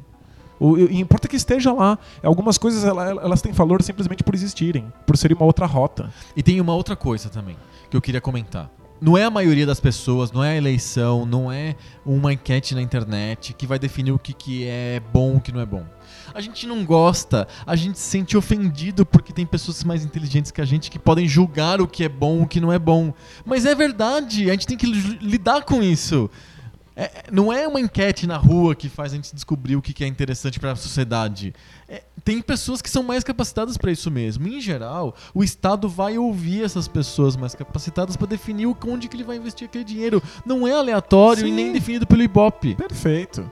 A gente tem que lidar com isso. É, é- triste, mas é verdade. O que, eu, o que eu insisto com, com os meus alunos, que sempre dá muita treta, é que eles precisam aprender a separar o é bom e é ruim do eu gosto e eu não gosto. Sim. Porque às vezes, às vezes você gosta da coisa, mas você não sabe se ela é boa ou se ela é ruim. Ou simplesmente você gosta e ela é ruim. É. É, sim, é simplesmente Guilty pleasure isso. é, é bem isso, Pois né? é, o, o ser bom ou ser ruim não são conceitos relativos. Eles São são conceitos absolutos, É. definidos por pessoas que têm capacidade de entender isso. relativos. E o Estado- eu, eu gosto ou não gosto. E o Estado Isso tem é- direito. O Estado tem a obrigação de, de sustentar ou subsidiar essas pessoas que entendem pra definir essas coisas pela gente. Não vai ser o Ibope que vai definir isso. Não vai ser uma enquete na internet, um monte de likes no Facebook que vão definir que o mundo deveria preservar o Romero Brito, e, entendeu? Sim, perfeito. Eu acho que quem tem uma idolatria maluca pelo mercado a- acaba sem querer entregando decisões que são importantes que não são decisões da maioria. São decisões de uma minoria que entende. Não é a realeza nova, o novo clero, o clero dos acadêmicos que entendem. Não é isso, não quero criar uma casta, mas é que eles realmente entendem mais do que a gente. Você tá doente, você vai fazer uma, uma, uma enquete pra ver o que as pessoas acham que você deveria tomar pra doença, você vai acabar tomando chá de, de, de, De grama. de grama, né? Você vai acabar botando a vassoura de ponta cabeça atrás da porta. É, exato. Mas é isso, é, que- é- é que a, a- gente acha que esses, que esses conceitos são absolutos. Mas a, a, a- parte da arte, da filosofia, da política, esses não, esses são inteiramente relativos. É. Eu adoro. Eu tenho umas discussões, às vezes, com cientistas, com químicos e físicos, assim, porque são professores. Sim. E eles As regras da química as são regras imutáveis. químicas são, são, são. Só químicos podem falar sobre química, só eles entendem. Política não, política todo mundo fala, todo mundo pode falar, porque, né, política é uma coisa que todo mundo sente. É uma coisa de você- você sentimento. sente, assim, lá no seu, no seu peito, né? É uma coisa telúrica, né? É, Sai da tipo, terra. Política não tem regras, política não exige estudo. É, é, é foda. é Então, foda. mesma coisa música, mesma coisa TV, mesma coisa filme. E como a gente não consegue, como esses grandes doutos que entendem das coisas não podem se financiar sozinhos, eles não podem se juntar numa cooperativa de pessoas inteligentes e abrir a TV Cultura de novo. Não tem grana, né? É, não é uma Sim. coisa sustentável. Quem que tem que bancar esses doutos que vão saber o que, que vão transmitir pra gente? Tem que ser o Estado. Eu não consigo imaginar outro modelo. Você consegue imaginar outro modelo? Nos Estados Unidos tem um modelo que é semi-estatal e que é basicamente sustentado por esmola. A PBS. Se que- alguém quer dar grana, dá grana. isso, que a PBS, que é a TV pública dos Estados Unidos, é uma fundação que é mantida por esmola. Eles, metade da programação, basicamente, é eles pedindo para as pessoas doarem dinheiro. Mas o Brasil é pobre demais pra isso, não tem cultura pra isso, pelo contrário, a cultura é sempre de não vou ficar alimentando vagabundo. Eu e os queria que impostos essas- são muito brandos nessa, nessa, nessa Eu questão. queria que é, o pessoal que tá. é, os, libera os liberais e os, os libertários, principalmente, que ficam horrorizados com a TV Cultura, que pegam o dinheiro dos impostos e tal, pensassem qual que é o lucro que a Globo, as organizações Globo têm é, com o canal Futura ou com a Fundação Roberto Marinho. Não é com lucro. Na, na visão deles, se não dá lucro, não interessa. Quem que assiste a TV Canal Futura? Ninguém assiste o Canal Futura. Ah, mas a Globo é uma, é uma instituição que faz o que ela quiser com o dinheiro dela. Mas mesmo assim ela tem que fazer a fundo de perdido. Por que, que a, a nós, como sociedade organizada, nós não podemos também fazer a fundo perdido alguma coisa? Só que eu não, eu não consigo organizar as pessoas na rua pra todo mundo doar um pouquinho pra manter a TV Cultura. É tem que ser o isso. Estado que tem que fazer isso. Se tem uma coisa que é benéfica pra toda a sociedade, ela deve ser mantida. Coisas que são benéficas pra toda a sociedade, pra mim, pelo menos, são responsabilidades do Estado. Sem dúvida. É o Estado que organiza aquilo que é E- bom pra todos. E que ele até pensa o que que é bom pra todos ou não. Ele pode errar. Muitas Sim. vezes o Estado erra, mas o mercado, eu acho que o mercado tem uma tendência a errar um pouco mais. Você A gente tem uma tendência a, a- a ver os políticos eleitos e achar que o, o aparelho estatal, o aparelho do governo são aquelas pessoas. É, a, gente, a gente acha que o Que aparelho é- estatal é o Tiririca. Né? É o Tiririca, é o, a Marta Suplicy, é o Zé Serra. É o- São essas pessoas públicas que a gente acha que são as pessoas que estão decidindo se a TV Cultura passa o Pingu ou se passa o, o Viola Minha Viola. É uma, Não é, uma isso. caralhada de acadêmicos que Um estão por trás tem, disso. uma- tem um monte de burocratas e acadêmicos que estão trabalhando e o- o- esses políticos só dão é, indicações, e elas concordam, muitas vezes eles são passivos, eles chegam os projetos na mão deles, eles aceitam ou não. Mas é é que o Brasil também tem um pouco desse ranço com o especialista e com o acadêmico. É A gente acha que o acadêmico não tá no mundo da vida, então que ele não entende nada. Esse, esse urbanista aí falou que tinha que passar a ciclovia aqui, não sabe nada, não pega carro. Aham, A gente tem um pouco disso, né? é. O médico não entende nada, vou tomar meu chazinho aqui, pronto. então, fa- falta, falta um pouco ainda pra gente criar uma cultura racional racional que a gente dê valor pra. Cultura racional é do Tim Maia. Puta aí. cultura racional é aquele, aquele grupo. Leiam o livro!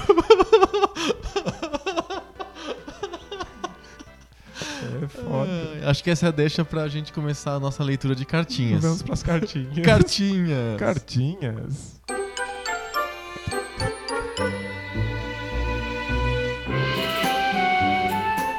Cartinhas! Cartinhas. Muito bom, várias cartinhas essa semana pra gente ler. Vou até fazer um repeteco de cartinha. Vou ler de novo uma cartinha do nosso amigo Wagner Bonfilho, que ele escreveu semana passada, a gente leu, ele escreveu essa semana, a gente lê também. Two in a row. É, exatamente. Daqui a pouco, se, ele- se a gente ler a terceira cartinha semana que vem, ele pode até pedir música aqui no Poco É Pixel. um hat-trick. Sabe o que, que é, o, Danilo? O Wagner, ele reclamou um pouco porque a gente falou um monte do Dreamcast no episódio passado, que foi o episódio 16 sobre a SEGA, e não falamos do jogo que ele mais jogou na vida dele de, play- de, de Dreamcast, que é o Speed Devils. Ele achava um, um jogo super adiantado no tempo, porque ele jogava online, era sei lá que ano, ele não coloca Esse, aqui. esse é o Dreamcast. É. Mas ele jogava online de madrugada, porque a conexão à internet era mais barata, porque você fazia a conexão de escada e era Sim. um pulso só e coisas desse tipo. Fazia isso também. E funcionava porque a, a conexão do Dreamcast era super estável e os jogos rolavam. Era de alguma maneira, tinha alguma esperteza que fazia o Dreamcast funcionar É, bem online. de- de- dependia do jogo, mas a, a maior parte dos jogos rodava muito bem online. Ele, ele, não, ele confessa que ele não era um fã de carteirinha da SEGA, mas ele, ele curtiu demais o Dreamcast e principalmente o Speed Devils. Fica aqui o registro. Eu, eu vi Speed- eu, eu tinha vários amigos com o Dreamcast e eu tinha amigos que jogavam Spirit Devils, mas eu não. O jogo, o jogo de corrida que eu jogava no Dreamcast era o Metropolis Street Racing, que eventualmente virou o Project Gotham, que eventualmente virou o Forza. Olha só. É, mas eu, eu, eu adorava. Como, o- impressionante como o Xbox ele vem da, da, da árvore genealógica do Dreamcast, é né? isso, é, exatamente. É impressionante até nos títulos, né? Até O- nos jogos. O primeiro Xbox é um. É, um, É o Dreamcast um, é um 2. Dreamcastão 2, Im- Impressionante mesmo. sem dúvida. Até continuação de jogo do Dreamcast. Sim, Né? Tipo Jet Set Radio, Jet Set Future. perfeito. Mas eu não, eu, eu não joguei O isso, Speed Speed Devils, Devils. por isso que a gente acabou não falando aqui no, no podcast. É, pois é. Mas, Mas eu- fica o registro aí do Speed Devils. E do Metropolis Street Racing, que era mó legal. Muito bom, temos mais uma cartinha pra gente ler aqui, que é a cartinha do Ronaldo Viana. Ele é de Ribeirão Preto, olha só, o primeiro que escreve pra gente diz onde, onde ele é e tal. Daqui a pouco a gente vai pedir a idade. Tipo na Xuxa, assim. É, ele disse que adorou e achou super divertido o Poco, o Poco Pixel número 16 sobre a SEGA. É, ele só reclama, é, o Wagner reclamou que a gente não falou do Speed Devils, o Ronaldo está reclamando que a gente não falou muito do Sega Saturn. A gente falou bastante do Sega Saturn. Tinha que falar mais do, do Sega Saturn? Ele acha que tinha- a gente tinha que falar mais que o Sega Saturn, porque ele acha que foi o. Se- Olha só quem é meio sádico, talvez. Ele acha que o Sega Saturn foi o começo do fim pra SEGA. Aí, aí, É aí, aí que é legal, né? É, a gente curte quando Eu começa gosto o que fim. morreu, é. É que ela cagou a coisa e aí foi legal. Me- mesmo o 32X e o Sega CD flopando no mercado. Eu acho assim, a história da SEGA é uma história de flops, assim, um atrás do outro, com um episódio totalmente eh, eh, maluco no meio, que foi o Mega Drive, né? É o Mega Drive é que é um grande flop. Porque o Mega Drive deu certo. É, exato. É, eu- o, o- Ronaldo conta aqui que tem várias histórias legais do, do Sega Saturn, que a gente devia ter falado no, no podcast. Por exemplo, quando a SEGA adiantou o lançamento do Saturn em alguns meses, deixando todos os estúdios e furiosos porque eles não É- tinham feito os jogos. É e- porque eles, deses- eles se desesperaram por causa do PlayStation 1. e eles lançaram ant- antes da hora, foi errado. É, teve uma, ele diz aqui, o Ronaldo, que teve uma E3 famosa, que a, a SEGA anunciou o Sega Saturn por 399 dólares, 100 dólares mais caro do que o, o PlayStation. Quer É, dizer, tipo, a- as táticas da SEGA eram todas descon- Não, porque desencontradas. Coitada da SEGA.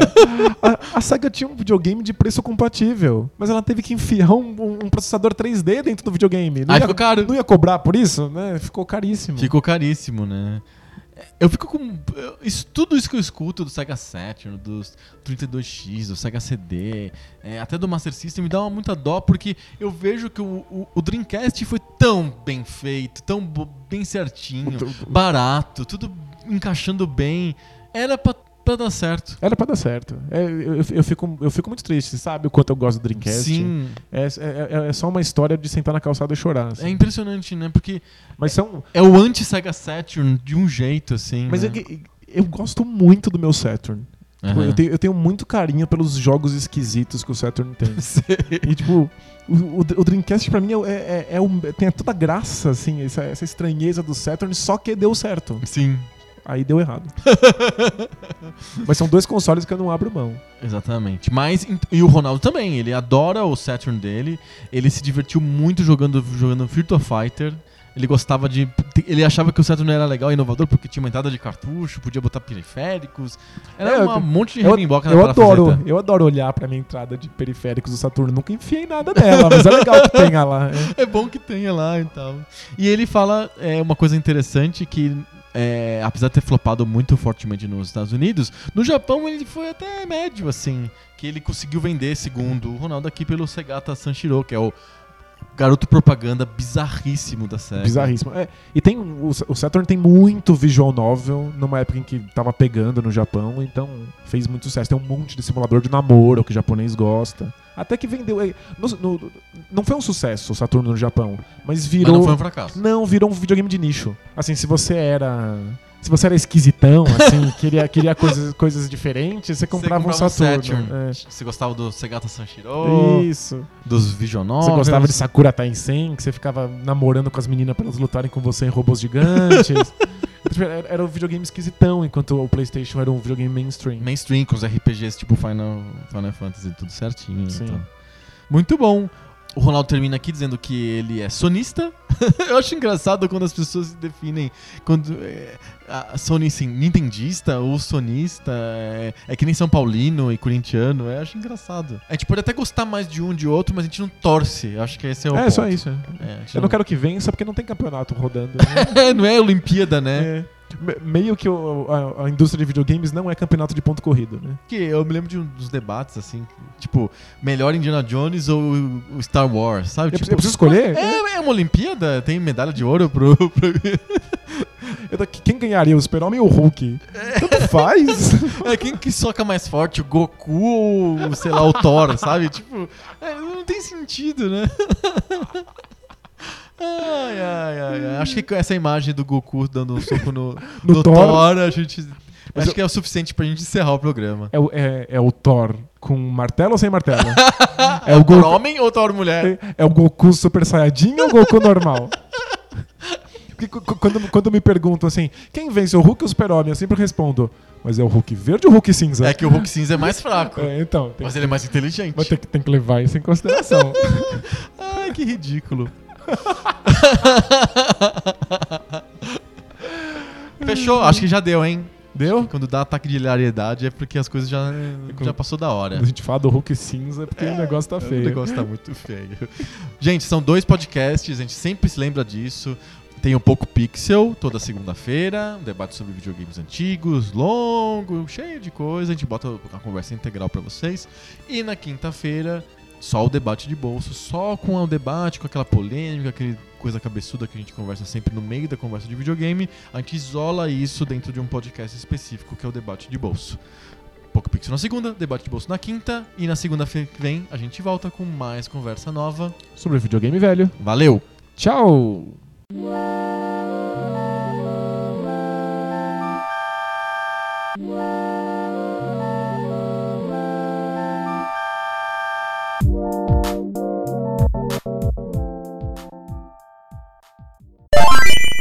Eu gosto muito de, de jogos de carta. Sei. Principalmente que eu posso gritar. Ah, tá. Tem Gritar é isso. legal. É uma parte mais legal é gritar ou jogar?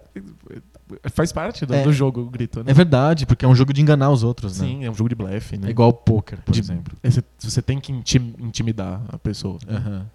Mas O poker você intimida com o dinheiro, né? É mais sofisticado. É mais upper class, é, né? te- tem o, o- O truque é pra quem não tem grana, você tem que intimidar no, No grito, na coisa é. física, né? tem que ser no grito, no olhar, dando soco na mesa. Isso, né? e No o poker você não, intimida você- com a sua grana. Exato. Em silêncio. É, é, a- é como que as classes inferiores e, e superiores da sociedade se comportam, como que elas... Isso dá uma tese de mestrado aí. Poker e truco! uma análise socioeconômica. Fefelash tá babando já. Nossa senhora. Vamos mandar essa dica lá pro pessoal da Fafelash. Se bobear, já tem. Deve, é, deve- tem tudo, joga no Google.